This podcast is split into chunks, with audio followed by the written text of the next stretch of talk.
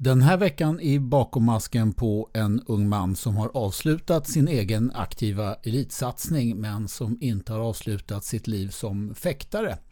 Utan han är kvar i fäktningen och han kommer nog att vara det ganska länge om jag tolkar honom rätt. Och kanske går det till och med att locka tillbaka honom på pisten i elitsammanhang. Det ska i så fall till en transaktion innehållande snus som jag förstår det. Lyssna på Josef Risell och i den här intervjun så nämner vi en krönika som Kalle Dixelius har skrivit och jag kommer att länka till den här krönikan som är väldigt läsvärd på min hemsida bakommaskenpå.se. Så gå in och läs den också men lyssna först på Josef Risell. En garde. Prêt. Allez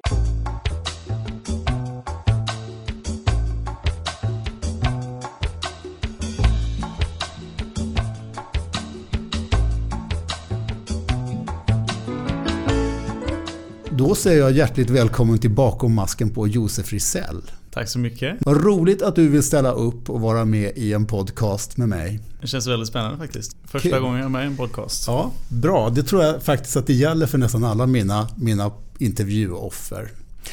Jag brukar ju alltid börja med att man får berätta om sin, om sin barndom och första gången man kom till fäktsalen. Men nu är du så ung. Så jag tänkte börja från andra hållet istället. Eh, för mig så ger du intryck av att vara en kille där både hjärtat bankar och hjärnan brinner för fäktning. Kan du berätta om ditt fäktintresse idag? Var, var står det någonstans? Vad är det som får dig att Oj. köra för fäktningen? Um, nej men det är nog några olika saker. Jag tror att mycket handlar om de människor tror jag, jag träffat genom fäktningen. Alltså, uh, och att uh, det känns inspirerande och kul att jobba tillsammans med mm med de här människorna. Sen så är det någonting med själva fäktningen i sig som är väldigt... Eh, en speciell sport och en mm. speciell känsla som man inte hittar på så andra, många andra ställen. Eh, och medan jag är kanske i privat och, eller jag vet inte, utanför pisten så är jag ganska i många fall mer lugn och tillbakadragen. Så kan det ju hända att på pisten så hettar det till och det är känslor mm. och det är Ja, det är nästan då det är som, som roligast att fäktas. Ja. Eh, men, eh, nu svävar jag ut lite. Men eh, jag tycker att dels så är, så är det ett spännande projekt med spännande människor, hela mm. den här mm. fäktningen. Så idag sitter jag då i, i styrelsen för Svenska Fäktförbundet och det känns ja. väldigt kul. Och sen så är det det här det här det speciella med fäktningen, det är, det är någonting som ibland är svårt att fånga. Jag vet eh, Kalle Dixelius som är mm. också mm. på Fäktförbundet. Han, han, skrev en text eh, bara om lukten eh, av Ja, den var bra den texten. Ja, jag får länka till den på något vis. Jag vet inte om så många har läst den, men den, var, den, den la han ut i somras någon gång. Ja, jag, jag vet inte mm. om det är lukten som håller mig kvar, men det är en hel liksom, det är Um, hela atmosfären runt. När jag kollar på en bra fäktmatch då blir jag glad. Jag satt mm. och mm. kollade eh, på streamen från eh, Junior-EM som var nu eh, nyligen. Mm. Och, och såg uh, Miriam Schreiber fäkta. Och då, när hon gör en snygg stöt då, då, då, då är det någonting som händer. Man blir liksom uh, man börjar le trots att man sitter där ensam framför datorn. Och... Det är mer än bara att lampan börjar lysa. Alltså det ja, är någonting det... i det där också. Ja. Någonting är det. Mm. Men du, om du säger människor som, som du träffar och som, du, som inspirerar dig i fäktningen. Mm. Om, du, om vi börjar där. Vilka, vilka är det som du har fått mest inspiration ifrån när det, när det gäller fäktningen? Som har varit viktiga där för dig och som är viktiga? Absolut. Ehm, ehm, mina tränare Martin, och, eh, Martin Roth eh, Kronvall och Henrik Lundegard. Ja. Eh, som eh, ja, Henke hade jag väl redan, eh, jag vet inte hur gammal jag var, kanske mm, mm. nio eller något liknande. Och Martin kom något år senare där. Men vi har ju på något sätt vuxit upp tillsammans. Ja, ja. På tal om det här med att man är, huruvida man, vilken, vilken personlighet man har på pisten. Ja. Så hade till exempel Martin och jag ett sånt snack eh, inför eh, en tävling. Jag tror jag var liksom i 14-13 års åldern. Och, och så var det någon som satte sig på min, min plats i minibussen och jag ryckte väl på axlarna och tänkte jag sätter mig någon annanstans. och så, så tar, tar Martin tag i mig och så säger han eh, Nej men du måste eh, Du måste liksom eh, växa till det lite Josef. Får inte låta alla liksom Köra med dig. Köra med dig. Och, och jag tyckte, eh, sa till Martin att vi är ju inte djur. Nej. det behöver man inte göra. Och då fick jag en lång föreläsning om att Ibland så kan det vara okej okay att eh, plocka fram en annan sida av sig själv. Inte alltid absolut, man ska vara en snäll och hygglig mm. Eh, människa men eh, i vissa sammanhang är det okej okay att tända till lite och på pisten så får man gärna mm. Leva ut lite grann. Det, men det, det jag vet inte om vi är så allihopa. Jag har stött på både, både den typen och andra typen, att man är lite grann som bilförare. Ja. Man, blir, man, blir, man är snäll och vänlig på sidan om men sen när man ställer sig på pisten så blir alla, ja. alla mer eller mindre som bilförare i, i någon sorts trafikkaos. Jag vet inte om det stämmer. Nej, jag, jag, tror att jag är bilförare också utanför pisten tyvärr. Du, men, men vi kommer nästan tillbaka till det ändå. Hur blev det? Hur kom det sig att det blev fäktning för din del då från början? Och hur liten, hur gammal var du då när det första gångerna? Jag var åtta år när jag mm. började fäkta. Och det var, jag har ingen sån eh, spännande historia egentligen kring eh, hur jag började fäkta. Min, min storebror eh, började, gick i fäktning. Så jag, det var han som började först? Ja, han började först tillsammans med ett gäng av sina kompisar. Mm. Så det föll sig ganska naturligt att att jag började också. Sen så var det väl inte förrän eh, eh vi hade ett, eh, ett vad med eh, Henrik eh, Lundegard då, eh, om, eh, om att han skulle sluta snusa. Mm. om vi tränade tillräckligt mycket. Ja. Det var inte förrän då som jag tände till på riktigt och eh, började fäkta mycket. Ja. Hur, hur gick det vadet då? Hur gick det till slut? Alltså vi, vi vann ju vadet men eh, han snusar ju fortfarande. Han hävdar att han eh, slutade snusa en månad jag vet att han försökte snusa, sluta snusa i alla fall. Eh, han hävdade att han slutade en månad och sen började igen. Mm. Eh, men, och då, var liksom, då, då hade ni redan lagt ner trä, träningsinsatsen så att den, den, var redan gjord då? Ja, den var redan gjord. Det var bara att fortsätta. Vi hade inte så mycket val då. Det var... Slå vad en gång till. Henke och sluta snusa en gång till. Ja. ja. Men hur gammal kan du ha varit då? Uh, ja, men säg att jag var 14. Mm. Hur stor åldersskillnad är det på dig och din bror? Ni, du... Två år. Ja, men då körde ni ganska mycket samtidigt ändå? Ja, absolut. Ja. Alltså, det har varit en enorm tillgång. Eh, eh, även om jag tycker att det är fruktansvärt att fäkta mot mm. Simon. Mm. Jag har aldrig förlorat lika mycket som jag, mot någon som jag förlorat mot honom. Nej. Ehm, så, så är det, hade varit en enorm tillgång för att eh, han var ju, det var en ny eh, generation fäktare i klubben ja. och hade inte så många äldre florettfäktare att fäkta mot. Och då var det han och ett gäng i hans ålder som, som kom före lite där. Och mm. det var en tacksam situation att kunna haka på dem lite. Ja. Och då fick du hänga med som yngsta, ja. yngsta hjulet under vagnen om man säger. Absolut. Ja. Men Henrik och eh, Martin har också betytt väldigt mycket för dig förstår jag. Ja.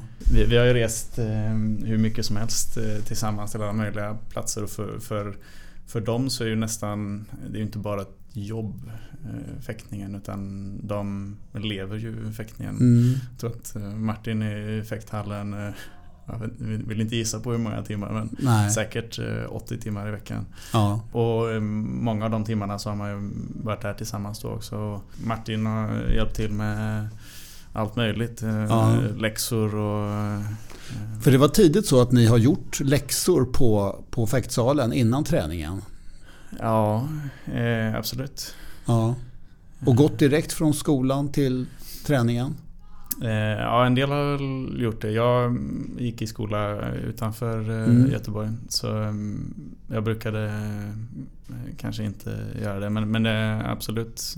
När började det bli allvar för dig med fäktningen? Alltså att du verkligen märkte att du ville satsa och att ni började resa mycket. När, när, ungefär åldersmässigt, vad låg du då?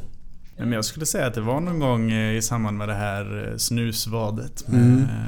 med Henke som vi taggade till. Och då var jag 14-15 kanske. Vi började åka mycket till eh, de här Europacup-turneringarna runt om mm. i, eh, i Europa. Och det, alltså, det var ju som sagt jättekul att få hänga på det här lite äldre ja.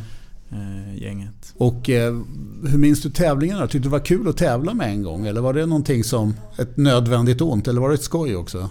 Nej, jag vet inte. Jag, jag, som sagt så var jag nog lite tillbakadragen kanske och fick jobba lite för att plocka fram eh, eh den riktiga tävlingsmänniskan. Men eh, det är ju lite man dras ju tillbaka till den där tävlingskänslan. På något sätt så är det ju värt de här tio mm. gångerna som man inte slänger masken kanske. Men, men att man, man, man blir arg och ledsen och besviken. Och när, det väl, när man väl känner att det, nu funkar det och idag mm. var det liksom grymt. Då, mm. Om du tittar tillbaks på tävlingar som sticker ut lite grann. Ja. Som du har varit med om, tävlingstillfällen. Vad, vad skulle du eh, ta fram då som, som höjdpunkter? Ja, alltså jag tyckte det var eh, fantastiskt eh, roligt. Först, jag, fick, jag fick vinna, första gången jag fick vinna kadett-SM. Mm. Det var på något sätt en, lite av en något genombrott. Mm. Jag, jag, mm tror inte jag hade vunnit någon tävling eh, innan dess. Nej. Eh, just när man vill någonting. Sen så kanske efterhand att det inte var eh, så viktigt egentligen. Men just när man vill någonting så pass mycket mm. så blir man ju väldigt glad. Mm. Ja, men annars så tycker jag kanske det roligaste tävlingen jag varit på är Universiaden. Ja, Eh, När var det? Vilket år var du med på? 2017. Det var alltså förra universitetet. Ja, vad gick den då? då? I Taiwan. Okej. Okay. Så en fantastisk resa och vi har dessutom fått eh, spons från eh, Chalmers. Jag och mm. Anton Kimfors eh, som mm. åkte ner då. Bara ni två? Mm, nej, från Göteborg från okay. Chalmers. Ja. Eh, sen var vi ett helt gäng. Det var säkert eh, tio eh, fäktare eller så från Sverige. Ja, ja. Men... Eh, och vilka fler än du var det som var på herrfloretten? Eh, det var bara jag. Okay. Mm. Så jag hade tio dagar. Nu låter det som att jag inte tycker om fäktning. Att, jag, att det, det enda jag gillar är, är det andra runt omkring. Men, men det är inte sant. Mm. Jag, eh, vi var jag kanske tio dagar i Taiwan. Mm. Men jag hade ju bara en tävlingsdag. Mm. Men det var hela grejen med just det här. Det på något sätt blir som ett mini-OS. Ja, ja. De har den här byn. Eh, var du med på inmarschen? Ja, inmarschen var fantastisk. Det var lite kritiskt dock för. Det var en demonstration. Eh, för mig att det var mot någon eh, pensionslagstiftning eller någonting. Men de Eh, jag vet inte om pensionärerna brukar vara så våldsamma men, det var en demonstration i alla fall. Eh, så de, eh, när vi skulle vänta på att få gå in så verkade det som att vi inte skulle få gå in för att de var osäkra på säkerheten. Ja. Men när pensionärerna hade lugnat ner sig lite så, så fick, vi, ni, fick, fick vi gå in. Och det var helt fantastiskt. Taiwan har aldrig haft några, alltså de, de sa det att det här är det största mm. eh, idrottsevenemanget som har varit i Taiwan. Så att eh, det var otroligt roligt. Eh, mm. och det var ju även Det blev ju på något sätt mer speciellt för de som bodde där också. Ja, entusiastisk publik. Ja, entusiastisk publik. Entusiastiska när man gick runt i, i stan. och Eh, kom, Anton fick ta hur många kort som helst med olika människor som såg honom. Så här, stor, eh, ganska välbyggd. Ja. Lång kille. Ja. ja eh, fick ta hur många, hur många kort som helst. Men, men det var jätte, jätteroligt eh, på, på alla sätt och vis. Hur gick tävlingen? Tävlingen så bra. Jag, jag, vann en match och ja. åkte ut i poolen. Jag har faktiskt också fantastiskt minne från när jag var med på Universiaden 1987 ja. i Zagreb. Jätteskojigt men också tävlingsresultatet ungefär på samma nivå ska ja. jag säga. Jag hade trevligt i alla fall och bara ljusa minnen från den tävlingen. Så. Ja, och vi, och vi fick, eh, nej men alltså det var verkligen en helt fantastisk resa. Vi hamnade bredvid Carl Lewis i, eh, på en sån här middag och satt och snackade med honom. Det var, ehm, och det, det roliga med hela historien var att vi innan resan visste väl inte riktigt vem Carl Lewis var. Åh oh, herregud. Medan Ma Oj, Martin var... Ja, Martin var eh, super... eh, exalterad. Mm. Bara, wow, Carl Lewis är här och så mm. Eh, ändå var det jag och Anton som fick... oh. mm. ja. du, eh, men du har ändå valt att avsluta din aktiva karriär. Varför mm. då? Någonstans eh, så tror jag det handlar om att jag...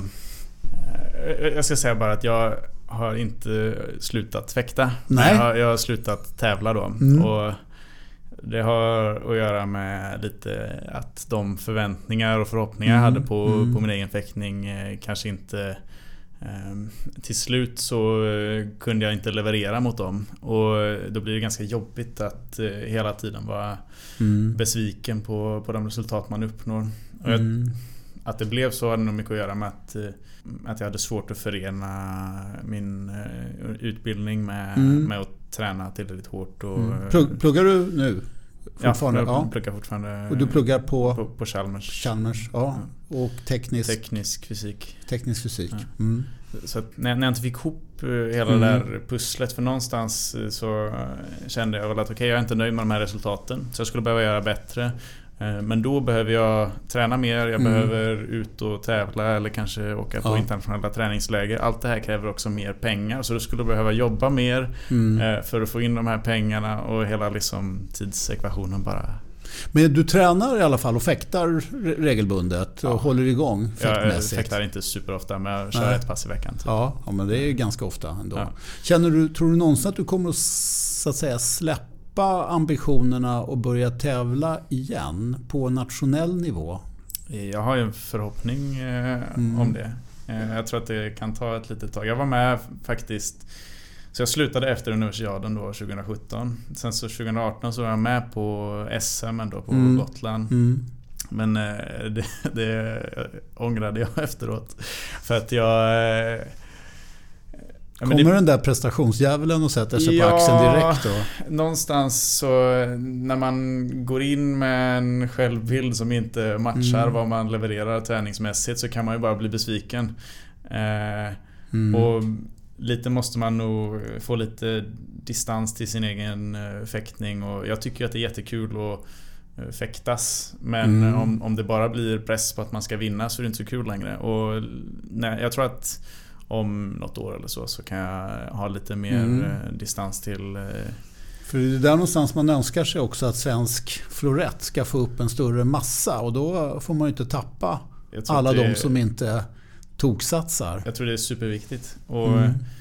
um, jag skulle gärna, jag tänker mig alltså att man skulle ha någon form av um, korpen-koncept eller någonting. Mm. Betona lite mer. Jag tror att det kan lättare med någon form av övergång mellan att man, är, man ser sig själv som en väldigt seriös... Eh, liksom man ser fäktningen väldigt seriöst. Till att ha en lite mer avslappnad syn på det så kan kanske man kan använda mer lagtävlingar eller eh, mm. alltså, Jag tror det finns massor med massor med spännande sätt man kan hantera det här. Dels så måste väl jag hantera det själv i, ja. mitt huvud och ja.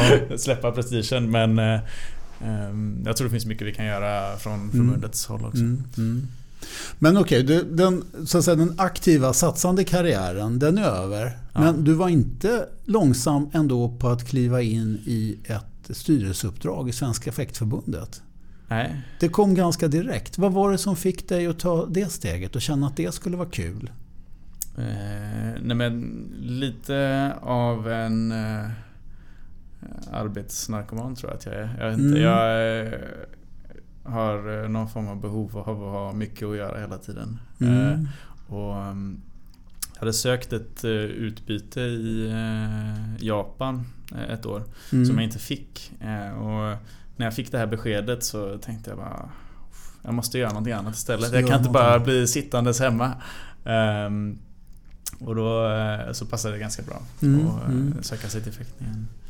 Och sen så var det där en period som du skrev klev på också ett tillförordnat uppdrag som eh, High Performance Manager ja. under några månader. Det var hektiskt. Ja. Vad innebar det för dig? Vad gjorde du då? Um, ja, alltså... ett antal olika saker. Dels så eh, var jag med på VM så, mm. i, den svenska truppen vilket var superroligt. Mm. Åka till Kina. Men det var ju ganska mycket administration och löpande mm. verksamhet också. Mm. Skicka ut PM till landslagsläger, ordna, beställa mat. Mm. Praktiska sysslor väldigt praktiska, mycket. Mm. Praktiska sysslor. Eh, jag jobbade... Jag hade eh, anställningsintervjuer, mm. eller inte jag ensam, men det kanske hör mer till styrelsearbetet. Men, eh, och jag förnyade kontrakt med våra landslagstränare. Och, Tyckte du att det var givande för dig som, om man tänker personlig utveckling, att du hade det där uppdraget några månader? Alltså supergivande. Jag tror att det var väldigt givande både ur personlig utveckling men också för um, att jag ska kunna göra ett bättre jobb i styrelsen. Mm. Att, uh, under de här månaderna så kom jag ju väldigt mycket närmare den verksamhet som vi eh, bestämmer och beslutar mm. om i, i mm. styrelsen. Och tror att jag fick ändå ganska många viktiga lärdomar av, mm. av hur det funkar. Mm. Men eh, eh, sen så var det väldigt jobbigt eh, också. Mm. Som det var ingenting som du skulle kunna köra parallellt med, med studierna under någon längre period? Så. Nej, det Nej. tror jag inte. Och sen så mm, som 22-åring så hamnar man i en ganska konstig situation när man ska gå in och ha någon form av eh, arbets... Eh, alltså vara någon form av chef för ja, till exempel... Sina egna tränare. Ja, alltså, ja. Men man tar sig igenom det. Alltså, alla mm, jag jobbade omkring var ju väldigt förstående. Mm, och, mm. Eh, alltså jag kan väl säga det i alla fall att du lämnade det där uppdraget med, med eh, goda vitsord från personer som inte känner dig mer innan uppdraget än vad jag gör. Ja. Som i alla fall sa att den där Josef Risell, han gjorde inte så pjåkigt ifrån sig och honom ska man nog hålla ögonen på i framtiden. Ja, det var ju kul. Mm. Du, eh, men sen så styrelsen då, där sitter du kvar. Vad har styrelsearbetet inneburit för dig och vad, vad har varit dina uppgifter lite grann i styrelsen? Mm, jobbat uh, i det som heter Kommittén för landslags, landslag och idrottsutveckling. Mm. och um, då jobbar, beslutar vi om saker som uttagningskriterier och eh, hur landslaget strategiskt ska fungera och mm. sådana saker. Vem som ska vara high performance manager. Eh, vi hade ju en rekryteringsprocess där eh, efter att Jonas Thunberg mm. Mm. avgick. Och sen, som, sen slutade det att han kom tillbaka. Slutade med att han kom tillbaka, precis. Ja. Men ehm, så det har jag jobbat mycket med. Sen så sitter jag också i det som heter tävlingskommittén. Där eh, som bland annat eh, sysslar med hur ska tävlingsbestämmelserna se ut i Sverige mm, mm. och hur ska, vilken tävlingskalender ska vi ha. Och, ja. Men eh, även har ansvar för strategiska frågor som eh, hur ska vi förbättra eh, våra tävlingar så att de blir eh, mm. populärare och mer ja, mer attraktiva helt enkelt. Mm. En direkt fråga på det. När, när kommer vi i Sverige att eh, plocka fram de här eh, internationella passivitetsreglerna? När fattas det beslutet? Eh, jag tror att eh, det fattas... Eh, jag borde veta det här för vi har pratat om det i, våra möten. Men jag, jag, för, jag för mig att det lutar åt att vi plockar in det efter säsongsskiftet. Men ja, okay. poängen är väl helt enkelt att vi ville ha lite klarhet i hur de tillämpas. Ja. Mm. Nu verkar det som att det det har kommit det lite verkar nya som det, direktiv. ja, så, det verkar men, som det har satt sig även om det från början var mm. väldigt förvirrat. Men så verkar ju ändå som det har tagits väl emot tycker jag mm. internationellt. Är det uppfattning, för jag har ju bara tittat på värjan. Är det uppfattning på floretten också tror du? Mm, jag tror inte att eh, det har varit en jättestor fråga på floretten. Alltså, de, det händer ju att man hamnar i de här situationerna på florett men de är inte, inte lika frekventa och den här Nej. nya regeln styr inte om. Det taktiska spelet på samma Nej. sätt som jag tror att det tvingar eh, värjfäktarna att göra. Ja, för det är mitt intryck att det faktiskt påverkar det taktiska spelet ganska mycket men att man ändå upplever det som, som positivt att man har tagit till sig det ordentligt. Ja.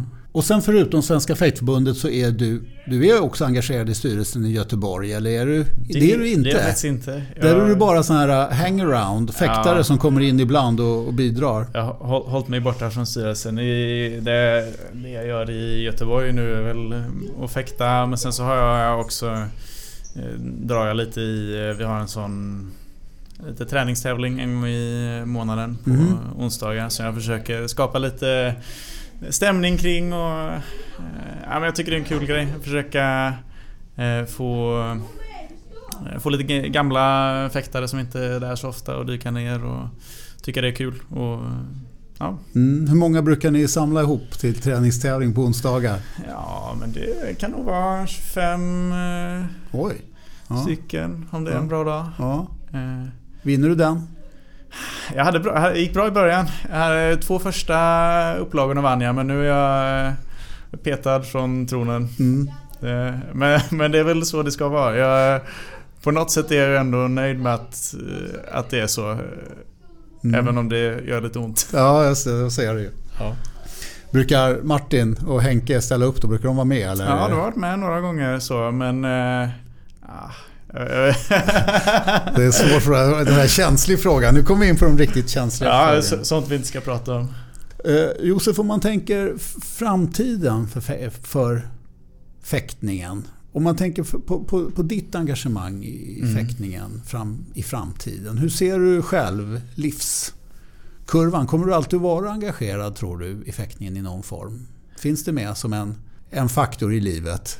Oj, jättesvår fråga. Alltså, jag tror att jag kommer vara engagerad länge men kanske inte eh, alltid. Men jag tror att, men jag tror att man, att man Inte- försvinner under en period. Ja, Eh, Det tror jag inte säger att man inte kommer tillbaka. Nej. Alltså, eh, men jag kan inte lova att jag kommer... nej, inte kommer alltid vara engagerad. Men jag Nej, tror så att det ju. kommer vara återkommande. Så Absolut. är det. Du tror att det kommer att finnas med i alla fall någonstans hela tiden. Vad skulle du kunna tänka dig att göra för olika typer av uppdrag inom fäktningen? Skulle du, nu ju du på väg att skaffa dig en här riktig högprofilutbildning som kanske... Jag kan inte tänka mig att du är beredd att ställa dig som, som fäktmästare och ge lektioner. Men, men vad tror du annars att du skulle kunna Men jag, se dig själv i för typ av uppdrag? jag tror att jag eh, skulle faktiskt tycka det var ganska kul att Alltså faktiskt vara effekttränare. Inte, inte eh, heltid eller så men, men hålla någon grupp eller eh, så. Det tror jag tyckte var ganska kul. En annan grej som jag tycker är spännande är ju det här med effektkanalen som eh, Mm. dras igång nu. Och jag har en, Jag hade tyckt det var kul att få till... Eh, kanske man inte ska säga. Jag tyckte det var kul att eh, kanske någon gång eh, om vi kunde få till kommentatorer också och allt Mm, det där. Det hade jag mm. kunnat tänka mig att göra om, om Mm. någon vill lyssna. Ja, jo men det kan jag säga, det, det är jätteuppskattat. Där har ju jag varit inblandad Ja. och kommenterat och det blir ju Ja, Du, väldigt du är ju professionell. Jag är ju sån Ja, ja, mm. lekman. professionell. Det, ja, men det får man ju ta. Men det, det är väldigt många också erfarna fäktare som faktiskt säger att det blir mycket roligare. Det blir mycket mer värt att lyssna när man får input från någon annan som, som kommenterar. Ja. Så att... eh, Och det, men det är ju... Alltså fäktkanalen, det ska vi vara ärliga och säga, den gör sig inte själv. Nej. Utan det kräver väldigt mycket arbete från de som engagerar sig. Så att det är ingenting som bara händer. Och- Men sen att kommentera, det, det vet jag att det är flera som kan göra jättebra. Det behöver man inte vara någon sorts proffs för att, Nej. kunna, för att kunna bidra och göra riktigt bra. Kommentera fäktning riktigt bra.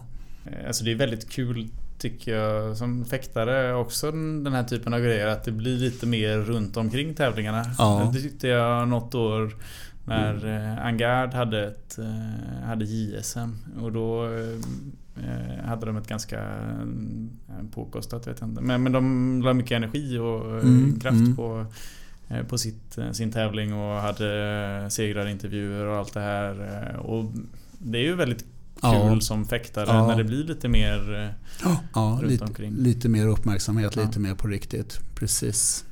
Vad tror du om florettfäktningen i Sverige då? Vart är den på väg och vad ska vi hoppas utav den? Eh, ja, bra fråga. Eh, jag, jag, jag tror och hoppas att eh, den är på väg åt, eh, åt rätt håll. Jag tycker till exempel att eh, Miriam Schreiber är fantastiskt Mm. duktig eh, fäktare och kan gå hur bra som helst. Mm. Eh, och, men det finns ju fler duktiga fäktare. Men, men eh, vi har väl ett problem med antalet fäktare. Ja. Vi behöver bli fler. Mm. För att eh, riktigt lyfta långsiktigt. Mm. Hur får man till fler Alltså hur, hur skapar man flervapenklubbar? Vi har ju ingen klubb riktigt som klarar av att vara en flervapenklubb i Eh, Sverige. Ja. eh, Nu får du de här verkliga Det- nu- 10 nu ska 000 jag läsa. kronors frågorna. Nej, men jag tänkte du är ju ung och vågar tänka nytt kanske istället för ja, gamla uvar. inga, mm, inget bra svar på det. Jag, personligen så tycker jag inte att det borde vara så svårt. Men bevisligen så Mm. har vi i Sverige i alla fall inte varit jätteduktiga på, Nej. på den biten. Men, men det gäller väl att ha tillräckligt starka krafter eh, som både verkar för Mm. eh, värjan och för chouetten. Mm. Alltså eh, växer sig den ena... Alltså om, om du har... Jag, jag tror att eh, det blir lätt så att oavsett om man vill missgynna någon annan eller inte. Du driver ju din egen verksamhet. Så Mm. om du är, om, om du är värjtränare eh, så även om du tycker det är jätteroligt att om det går bra för, eh, för ett del av klubben eller så Ja. kommer du alltid driva din egen verksamhet. Och då gäller det att det finns starka parter som driver eh, Som driver den andra vapnet ja. Om det nu är florett eller om det är Ja. sabel eller vad, vad det är för någonting. Ja precis. Det här är ju ett dilemma för klubbledningarna och Mm. eh, det är väl så att som så mycket annat så är det stora utmaningen här så är det lokaler och tränare. Sen, så tror jag faktiskt att vi... eh, Jag har sagt många gånger i den här podden, det kanske jag inte ska säga men jag säger det ändå. Ja, det är bra. Att, eh, jag, min uppfattning är att jag tror att eh, vi är bättre nu på att vara lite mindre av partisan. Eh, Mm. Alltså att man, att man... Jag är ju inte florettfäktare främst, jag är ju fäktning. Jag tycker det är kul med fäktning. Mm. Eh, och det tror jag, den bilden av sig själva, den identiteten tror jag att fler och fler, eller jag hoppas att fler och fler Mm. har i Mm. Fäktsverige. Att Tror du att det är skillnad på mentalitet om man säger värjfäktare, florettfäktare, sabelfäktare som personer? Tror du att det är olika typer utav människor som blir det ena eller det andra? Jag, eh, när jag gick på jag gick på college i USA och var med i fäktlaget där. Då sa de att eh, sabelfäktarna var de galna. Mm. De galna typerna. ja, de var farliga och oberäkneliga. Nej, men jag, Ja. ja, nej, jag tror att det är ganska Ganska lika. Det, Mm. Fäktare är väl speciella allihopa, är vi väl det? Ja, det var, jag hade mejlkorrespondens med en, eh, en författare, fäktare som heter Richard Cohen som har skrivit en bok som heter Svärdet, eller By the Sword heter den på engelska. som var ganska och han, han skrev i sitt förord till det att alla felaktigheter i texten de bad om ursäkt för naturligtvis och det, och det var domarens fel. Och då, då skrev jag till honom, då skrev jag till honom lite grann på han var sabelfäktare han, så han skrev att det, det är domarens fel att det, att det är fel. Så att all, allting som inte jag kan rå för det är domarens fel skrev han tillbaka till mig. Och då skrev jag att ja, men, men jag som är, eller han skrev det i sitt, i sitt eh, förord till, till den här boken. Och då skrev jag och sa att jag, jag är domare och jag är värjfäktare och jag skulle aldrig skylla på domaren. Utan det är liksom det bara, ja, å andra sidan så, som sabelfäktare så vet jag det skrev han tillbaka till mig. Då, att värjfäktare de saknar totalt humor. Så att han tog sig ur det där ganska snyggt Ja. ändå får man säga. Mm.